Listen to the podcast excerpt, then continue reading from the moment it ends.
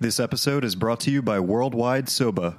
Are you interested in making your own Japanese noodles? Or buying premium handmade soba, udon, or ramen noodles?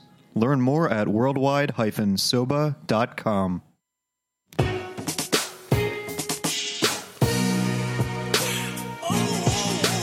Thank you for listening to Heritage Radio Network. We are a member-supported, nonprofit food radio station. That means that every single thing we do, from broadcasting 35 weekly shows for free, to bringing you exclusive content from sold-out food events across the country, to offering scholarships to high school students, is only possible thanks to the support of our loyal members. And we want you to join the club. Become a member during our 2017 summer drive to get access to sweet swag and pledge your support to the world's only food radio station. Visit heritageradionetwork.org/donate to become a member now.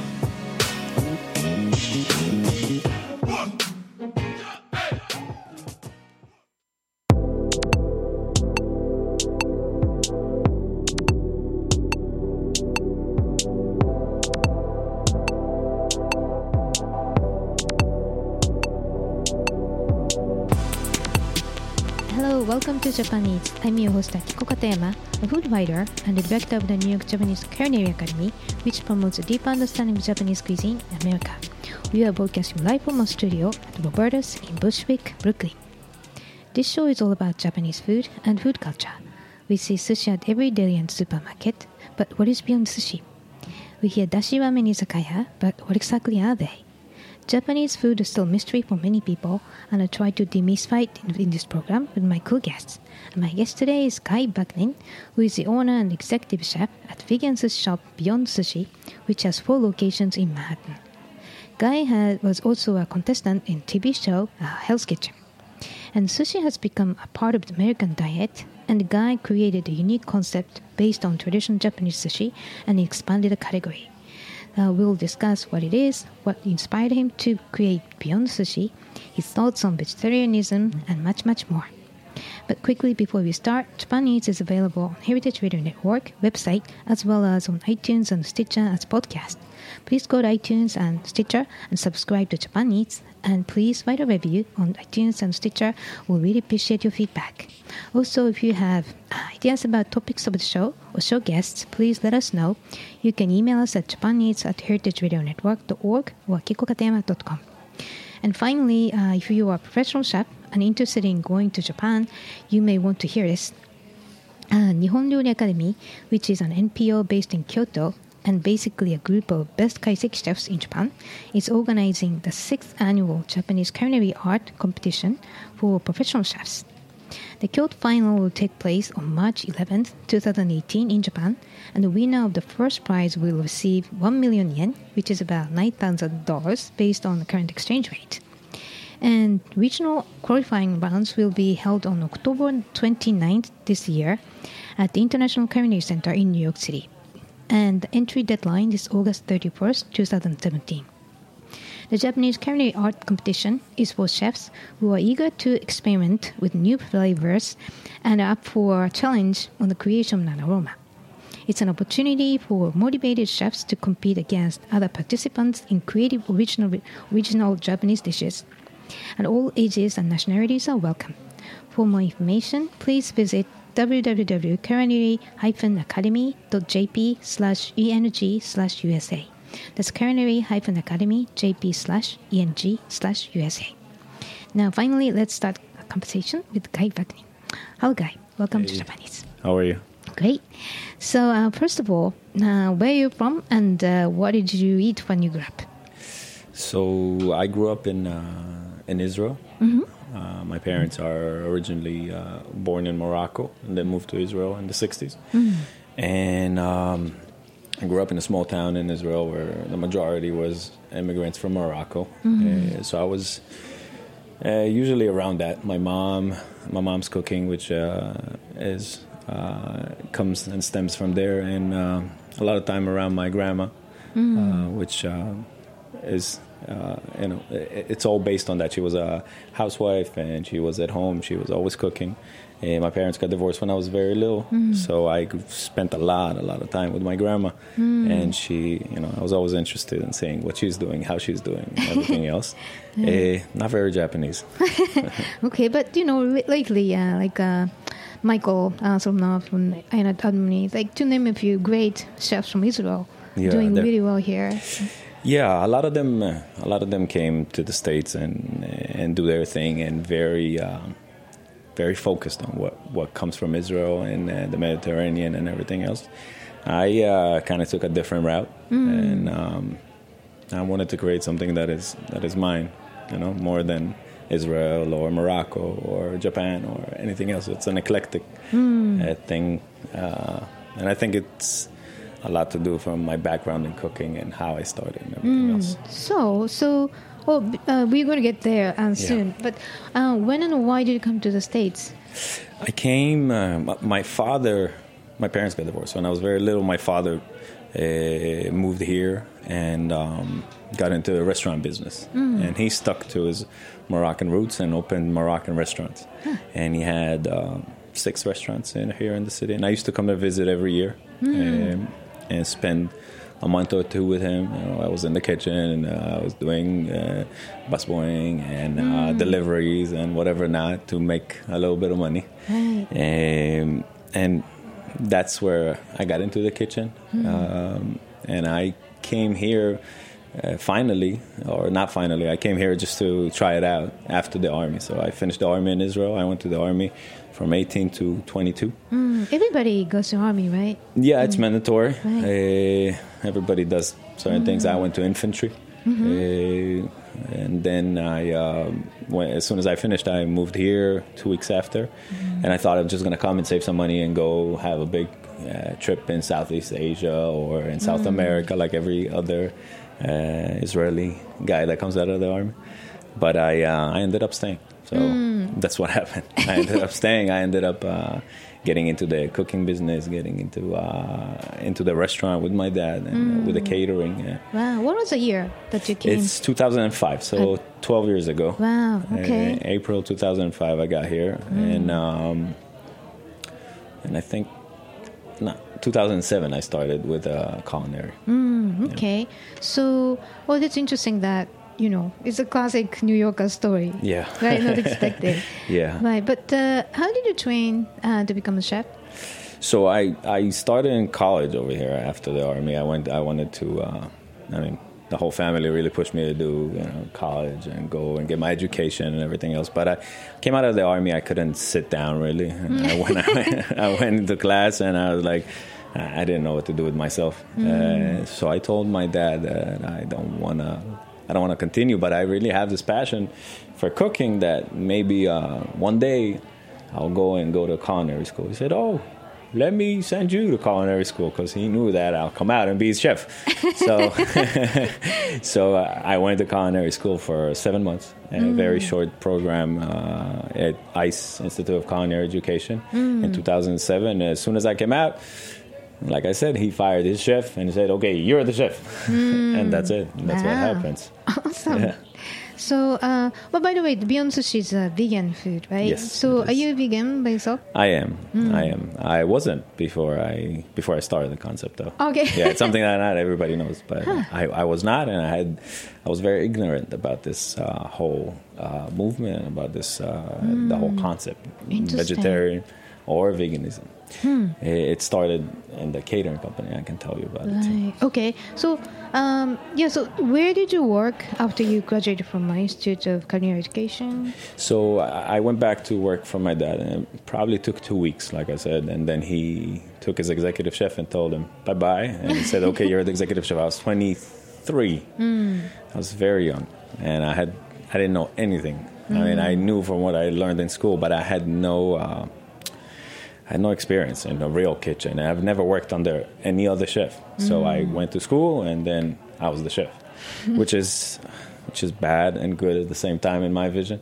It was bad because I didn't necessarily knew what I was doing. I was a good leader because I was commanding in the Army. I had a about 80-something soldiers under me in the Army. Wow. At 21. So that part wasn't a problem, like running the kitchen. Mm. The food and everything else came along from trial and error. And I think that, in a way, it was good, but it was bad, but it was good. Because... and this is why Beyond Sushi even came to life. I don't think that if I ever worked under another chef, Beyond Sushi would come to life. It's because I had no restrictions. So I was restricted only to my imagination, basically. So I did things that are against so many rules in culinary. I mixed so many things. Even Gordon Ramsay, when I went to Hell's Kitchen, I gave him a fish with a chocolate sauce. Oh. And he threw it at me. I mean, I did so many things like that I could have done, because nobody said, okay, this is your box and this is where you are. I could have done anything I wanted, basically. So, I tried. And sometimes most times it went good, because we grew the business. But a lot of times it didn't. A lot of times it was disasters, and I overworked in the kitchen and hours and hours. But mostly I did studying by myself. So I sat down and I learned and I read and I tried and again. And I think that, in a way, it's a good way. Do I miss that part, that working with another chef and getting inspired and learning things? It's something that I didn't have in my career, but it's working fine, you know? Right. Just got to stay creative. Well, it sounds like you have a very independent mindset anyway, so yes. That's like right framework. Yes. Right. So, and I'm curious, though, that your father actually is... what's the restaurant of your father's? So it was called Village Crown. Uh-huh. It was on 3rd Avenue between 12th and 13th Street. And he had another one right next to it. And then he had one on 75th and 1st Avenue. He had a cafe on 17th Street. Mm-hmm. And what was it? 17 between 5th and 6th. Mm-hmm. And then two more on the Upper West Side when I was very little. But... And after all of that, he condensed everything to a catering company. Mm-hmm. So we stopped with the restaurants, and he did everything from the catering. Mm-hmm. And that happened in 2006, when a year after I came here, and that's when I really started getting into the cooking. Okay. So I worked at the catering, and in the catering world, I mean, there is no cuisine. You know, you're not doing one thing. Right. So you're doing everything. So today comes a person that wants Italian. Tomorrow comes a person that wants French style, or Ethiopian, or Israeli, or Greek, or whatever it is. So I had to teach myself to cook everything, you know, basically. Right. So that's amazing that you really had to expand your kind of repertoire. It was, but you know, at the same time I had like 5,000 items on my menus, and it was insane. I couldn't keep up with myself anymore. So I think that condensing and doing one thing is also very important, to be perfect at it. Mm-hmm. That's something I learned. Right. So with that kind of extensive experience, how do you come up with the concept of Beyond Sushi? So Beyond Sushi came up when we did our sushi station. Mm-hmm. We had a sushi station that we had in the events, and we had to give an answer to a restriction because it was kosher. Everything that I'm talking about, my dad's, was kosher. So there was a restriction for some people in the Jewish culture where they cannot eat meat and eat fish and then eat meat right away. So we put up a vegetarian option, and we wanted to make it interesting and not just like cucumber rolls or avocado rolls. And so we came up with the black rice and started playing with that. And I saw the reaction from people, and I said, okay, we're on to something. Let's start developing it. At one point, my wife joined me in the catering company. My wife to be, so we weren't married yet, but she came to work for the company. Right. And she said, oh, this is really cool, and we should try it out. And she reached out to the Vegetarian Food Festival and asked me to put a station over there.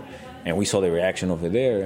And And I decided, okay, we're on to something. Let's do something fun with it. Mm-hmm. And I developed the flavors, developed another kind of rice, developed a menu to expand besides the sushi, the rice paper wraps and salads. And then tried it again the year after. And then at one point said, okay, this is it. Mm-hmm. We should go ahead with it and open. And I basically, I did it very untraditional. I put all of, I had no investors, nobody. Mm. So I loaned the money and I put everything by myself up for my first location. And I that was on 14th Street. Yeah, and I probably had like $1,000 left when I opened it. I'm serious. I'm not joking.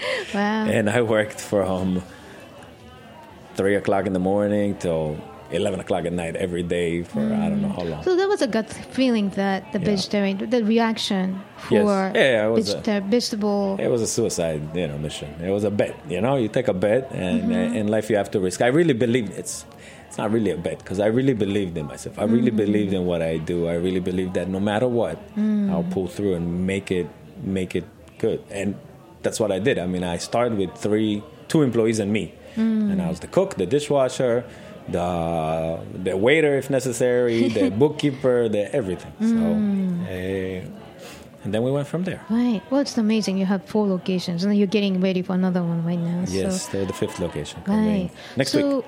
Wow, good luck. Yes. Well, thank you for coming today. Thank you.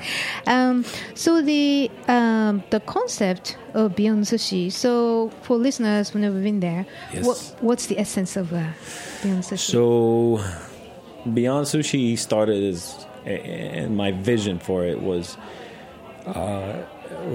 strictly for the health part of things. It wasn't vegan. And that's another. It wasn't vegan when I opened. It was vegetarian. Okay. We had egg products, and that's what I said. I was very ignorant about this whole world that became me now. You know, right. And it was vegetarian for 2 weeks. Okay, it became vegan really quick. My customers basically demanded it. They'll be vegan, so I made it vegan. I just altered the recipes. But it was all about a healthy, light option that did not exist. Okay. That did not have the fish in it or any animal products, heavy animal products into it.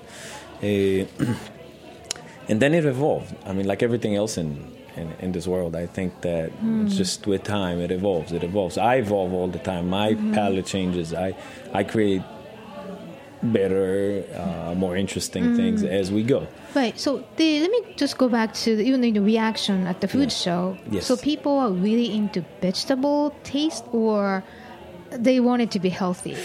So first of all, I think that the vegan concept in general, it's driven for vegan people and for belief that is so deep besides just the food, that it's a way of life.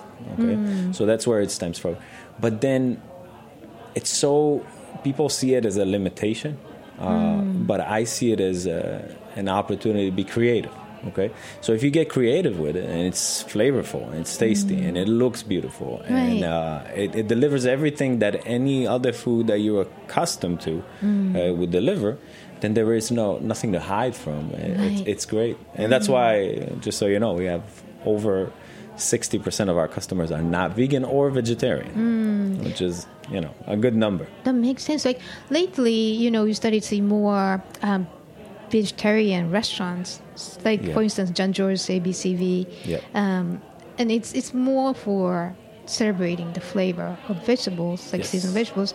And the Japanese food, we don't divide vegetarian or not, because we kind of everyday vegetarian, and then throw in some protein and fish.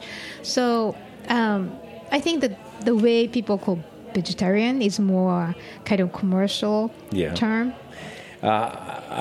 Look, back in the old days, you wouldn't eat protein or meat every day, and even if you did, it wasn't the meat that we eat today. It wasn't processed as much as it is today. A protein or an animal product meal would be once a week, once every 2 weeks. Today, it's 3 times a day. I mean, they say, and this is according to a lot of research that I've read and I've watched, that it's worse for you to eat meat than anything else. I mean, in terms of health, it clogs your arteries and the fattiness that comes from it. So the trend is that way, and it's growing, and a lot to do with the health. And I'm not just riding the trend. I really believe in it. And I really believe in what I do. And in terms of being a chef, it just gives me an opportunity to be creative. That's all. I always worked with restrictions. Kosher world is full of restrictions. You cannot do a million things. So for me, this was a comfortable place, you know? It wasn't a hard place. Interesting. Yeah, and you said, vegetarian is a lifestyle for some people. I think it's becoming more for many people. Yes. Right, and the way you look at Beyond Sushi, I really thought it was beyond sushi because it's not just beyond traditional sushi, but beyond how you perceive food, not just what you eat, what you choose to eat. That was the name. We put a lot of thought into that, but today sometimes because of the sushi part of it, we have a lot of people that come in and think that it's traditional sushi. But yeah, I mean, it's all about celebrating the vegetables and creating from that something that it's just an exact. You can get the same amount of fulfillment, enjoyment from the food that you would with any other food. Right. It doesn't matter. You just gotta put the right parts together. Right. And so what kind of mission do you have at Beyond Sushi? So we try to... first of all, the most important thing for me and for the company is our food. Okay, so we try to serve almost perfect food, because you can never be perfect, but almost perfect food at a very accessible price, and that was key for me from the get go. I didn't wanna, because a lot of vegan concept or a lot of vegetarian, because it's vegan and because they make it so expensive that it's not accessible. The only reason that I have so many customers that are not vegetarian is because it's accessible. They can come to my store, they can go to the one right next to them, and they can still eat at the same price range. I mean, they're not breaking their bank just to go and eat a vegetarian sushi, because they wouldn't come in, and then it will be only restricted to that community. Right. So what we're trying to do is serve perfect food at a very accessible cost, and a very positive attitude. Right.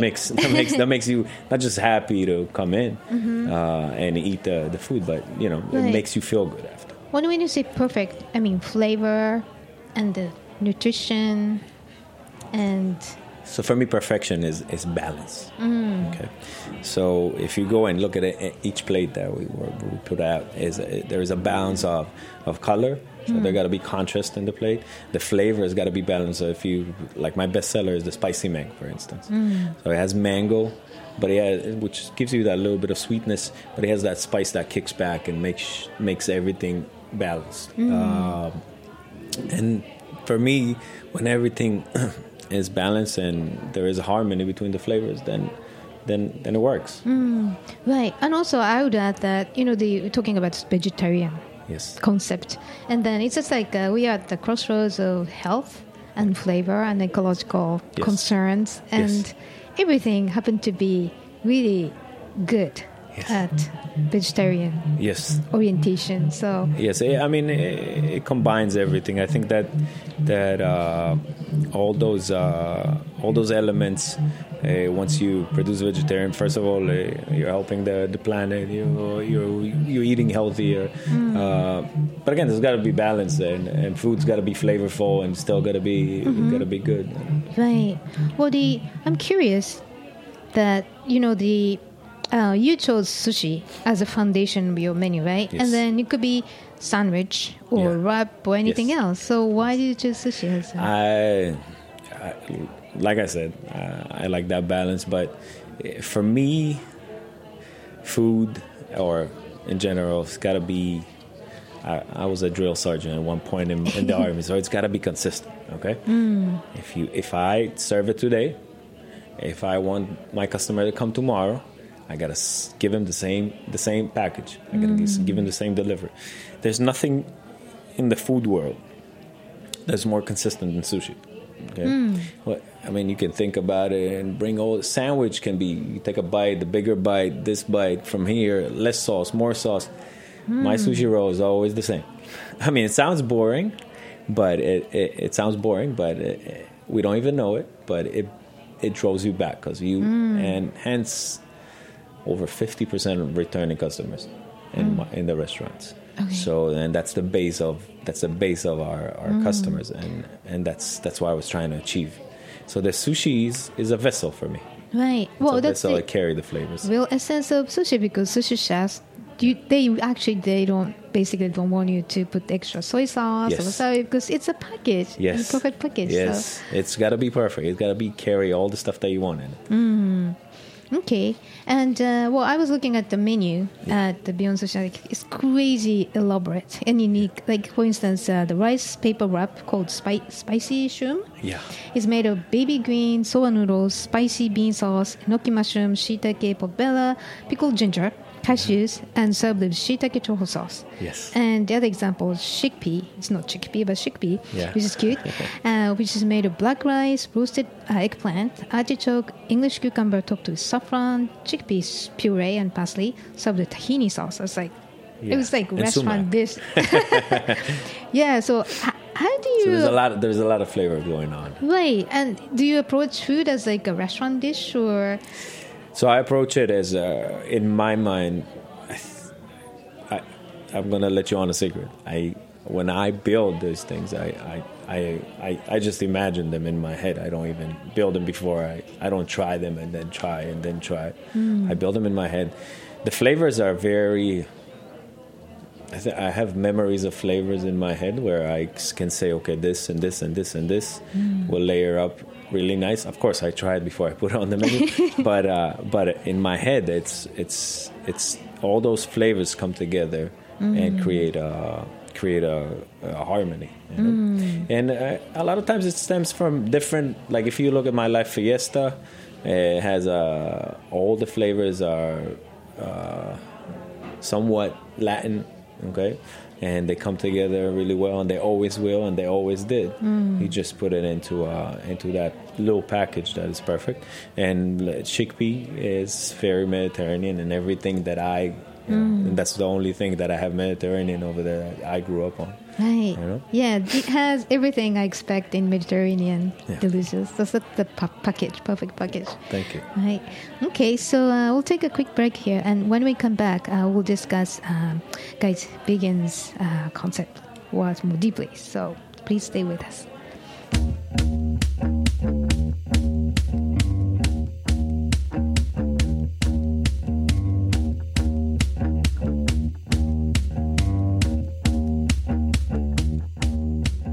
This episode is brought to you by Worldwide Soba. Are you interested in making your own Japanese noodles or buying premium handmade Japanese noodles, including soba, udon, and ramen? Worldwide Soba is a Japanese restaurant consulting company specializing in Japanese noodles. Its services include teaching noodle and soup making, recipe development, staff training, and increasing restaurant and management efficiency. Worldwide Soba has provided consulting services to the Patina Restaurant Group, Samurai Papa, Brooklyn Bowl Factory, and over 40 other restaurants. The next time you slurp a bowl of ramen, udon, or soba in New York, you may be enjoying noodles made by Worldwide Soba. They make them fresh each day and send them out to restaurants across the city. The founder and CEO of Worldwide Soba, Shuichi Kotani, also teaches classes to chefs as well as to the public, which are perfect for parties or corporate events. One of his most popular classes, soba making, is held every Sunday afternoon, and a tasting is always included. Learn more about Worldwide Soba at worldwide-soba.com.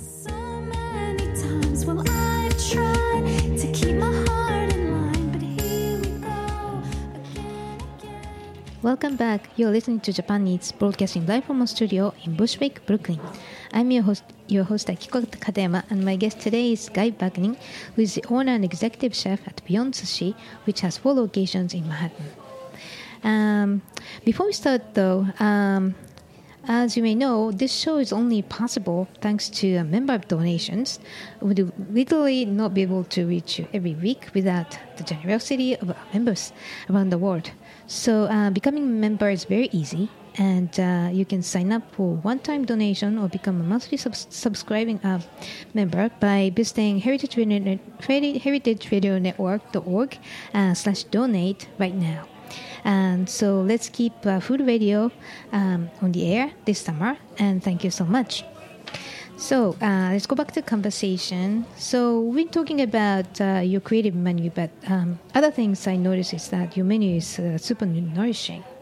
So do you have a certain nutritional standard for recipe development?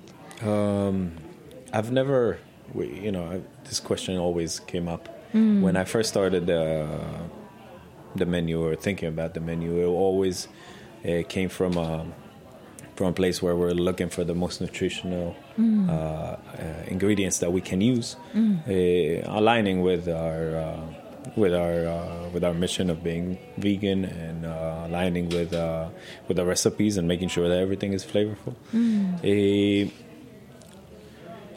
If you start with great ingredients, and you start with good ingredients that have a lot of nutrition, and then build out from there, and you should be fine, and always will be. I don't calculate every calorie that goes in there.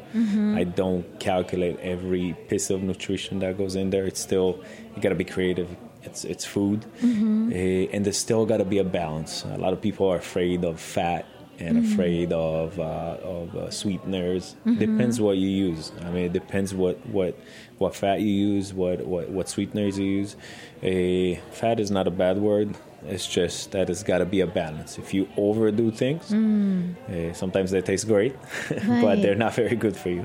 But if there is a balance, and like we talked before, perfection is balancing for me. So if there is a balance, it's okay. And there is fat. But it comes from the avocado. It comes from some of our sauces. Right. And, the oils I use are very important as well. But I don't calculate every calorie. Well, I ask a question because I'm kind of into that kind of functional food. Like yes. I'm into kind of high fat. Yeah. Low carb diet for good energy. Yes. And like tahini with sesame oil. Yeah. It's amazing for you. Health. It's very. I mean, as long again, if the products are good, if you're using good products, I don't use.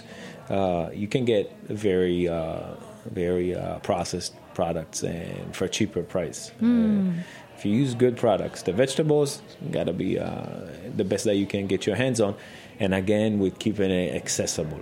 I cannot, if I certify that everything is organic, then the rolls will double up on price, right. And that's a shame because I wish that I can do that, but that's what it is. But if I double up, if I ask somebody to pay $14 for a roll, they won't come in to eat lunch, Right. So it's a problem.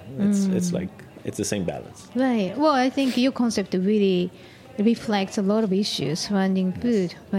It's very hard. There's moments that it's very hard, and problems in Japan, caused. I had a rise in nori prices, for instance, because of the back in with the earthquake. There's a lot of manufacturers that. We're right there where the nuclear plant. The nuclear plant. So all the prices jumped. You can't reflect whatever happens over there over here. Right. So it all it's all together. Like one thing that happens over there, happens over here too. It reflects everything. And also, there is different theories. Like used to be like, like. Marathon runners, you have to eat a lot of carbs, which is now contentious. Yeah. And then Atkins diet, is it good or not? And bread coffee and butter coffee. It's really there's so many opinions. I think that you should.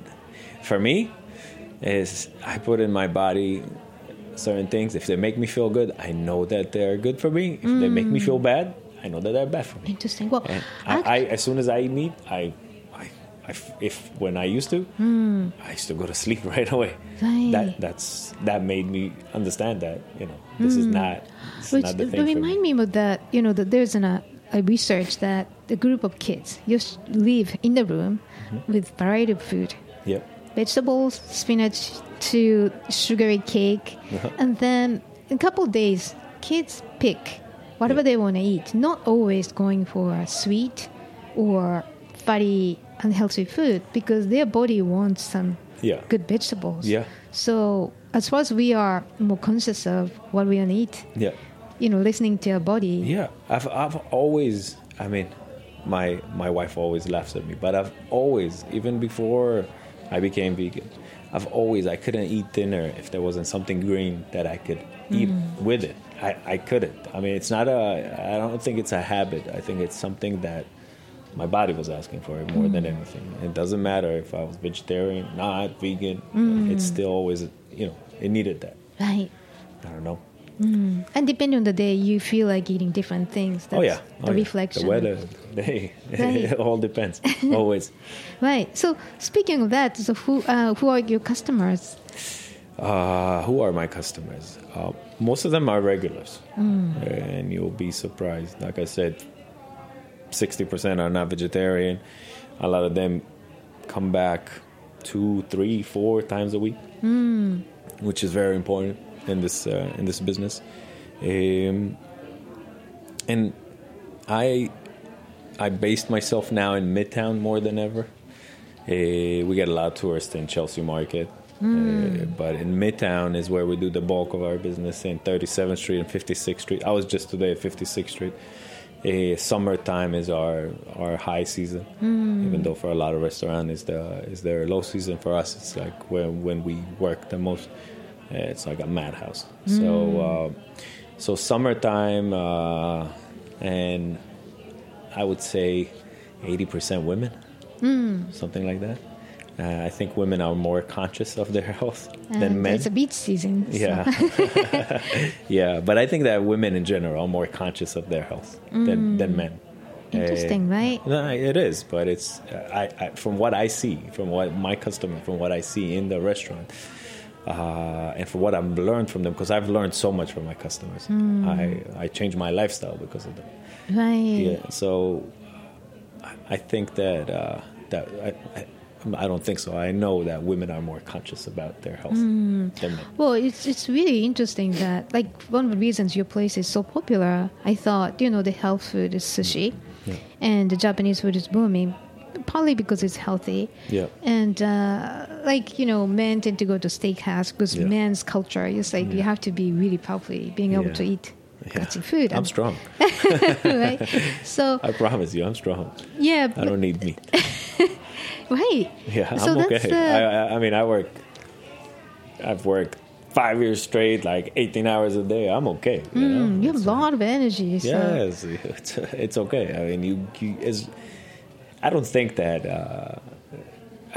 It's not. I don't think. I know that I don't need the. I don't need the animal product. I don't need the meat. It doesn't make me stronger. That's very interesting, right? Because I think people tend to think vegetarian. It's like it's almost like religious thing. No, like, you know, it's like a side. No. I mean, go ask any of my employees who is like the one that can carry. Yeah, right. I work. I'm there. I know. It's not I don't think it's a lot to do. I mean, it is, and it's not. But I don't need. I'm a proof that you don't need that. You know? Right, and I think you really came into this business at the right time because people started to eat more vegetables as a regular, you know, gourmet. It's funny. I didn't think about it. It was a mistake. Just happened. You know? Well, that's your luck. Yeah, that's my luck. Yeah. So now the green market provides more interesting. Yeah. Good vegetables and everything coming to move towards vegetarian. I think that it's all because people demand it. The industry changes according to what people demand. It's not. It's nothing to do with the industry. The industry just follows the demand and the markets and everybody around it. I mean, you can see companies that have been in business for many years and now converting according to the demand. You just gotta open your eyes and make sure that you're not, even though a lot of things are labeled green today and are done green, and they're not really. So you just gotta open your eyes and make sure that you're eating, because vegan food is not necessarily, if you eat vegan, doesn't mean that you're eating good. It all depends also what you eat. I mean, there's a lot of vegan restaurants in the city that you'll go to, and I'm not here to name names. The amount of grease and the amount of fried food and the amount of carbs that you're eating while you're eating them is not good for you. And this is something that we are unique about. We're not offering that. We're offering vegan, but it's also healthy, you know, with a balance. And, right. That's the difference. Right. And so your customers... Yeah. I mean, majority non-vegetarian people. So are they, I mean, any age group, gender? I mean... Yeah. We have... it's normally younger. Younger age group, millennials. We get a lot of tourists that come. We're very big on social media and very big on the review websites. So we get great reviews thanks to our customers. And to the great team that I have, we have 65 employees now, which run this whole big operation. Wow. Yeah, it's a big one. And they're all great. But our customers are from all over. A lot of people from Japan. You'll be surprised. I've done many interviews and shows, even for middle school in Japan. I did a whole video for their school. Oh, wow. Yeah. Awesome. We were on their airline and all this other stuff. Well, that's really interesting that, you know, hopefully maybe you can just open a brunch in Japan. And eventually. It's interesting that sushi. Yeah. You really named it properly, like, again, Beyond Sushi, because sushi is the concept to have the very versatile. I'm great at words. It's versatile. And... you know, you can use any kind of ingredients. Basically, I mean, right. It's just, like I said, it's just a vessel. So it just carries whatever you put inside, and it's packaged perfect. Right. It doesn't have to be with fish. It can be anything. It does not. And people say, they come in, and you can tell everybody else that had questioned me all the time, this is not sushi. Sushi is vinegared rice, according to...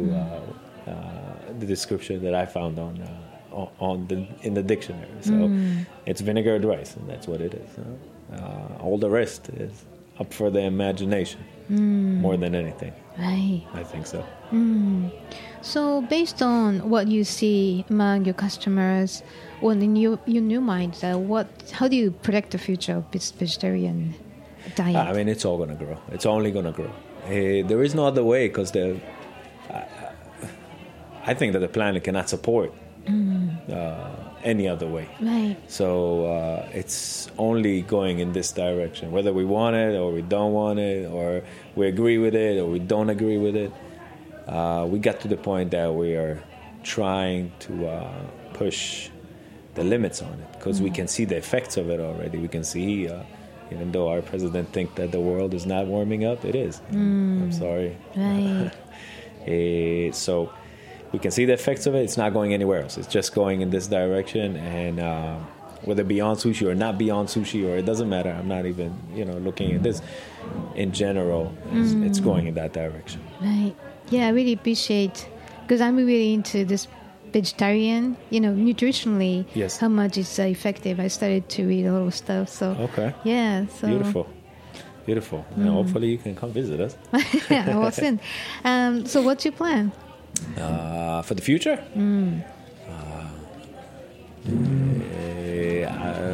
Nothing is certain, nothing is certain, but the plan is that we expand. Next year we're looking at 3 more in Manhattan. Wow. Yeah. And then the year after, we're still in discussion of how it's going to be. But for next year, we're planning for 3 more. We're going to expand for sure. I think that there is a lot more room for it. I get a lot of requests all over the country. I haven't had the time to really think about where next or how next or where to go and what to do with it. It's just a matter of time. I really love the concept. I really love what I do. So it's very hard for me to think that I'm not going to be around it somewhere in Miami or in California or wherever. We'll see. I mean, for now, it's 3 more next year and maybe 3 the year after. Right. Yeah, we just laid out the grounds for it. So before, we didn't even have the ability to do that before we opened this one. Now we have the grounds and we're ready to expand. We built a company, basically.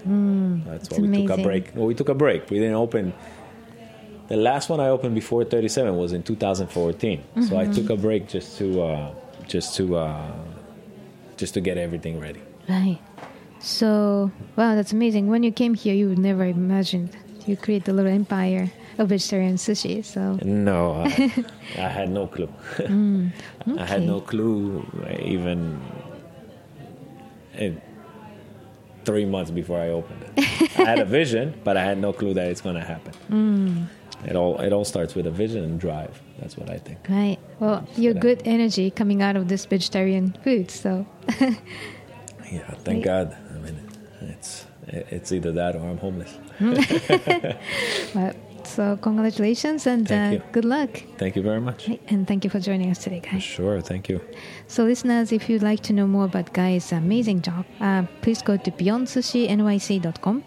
And if you have any questions or comments about the show or suggestions for guests or topics of the show, please contact us at japanese@heritageradionetwork.org or akikokatayama.com. And Japanese is live at 3 p.m. on Mondays and always available at heritageradionetwork.org, iTunes, and Stitcher Podcast. And today's show was made possible by Worldwide Soba. And our engineer is Mike Oldmark. And so thank you for listening. I'll see you next week.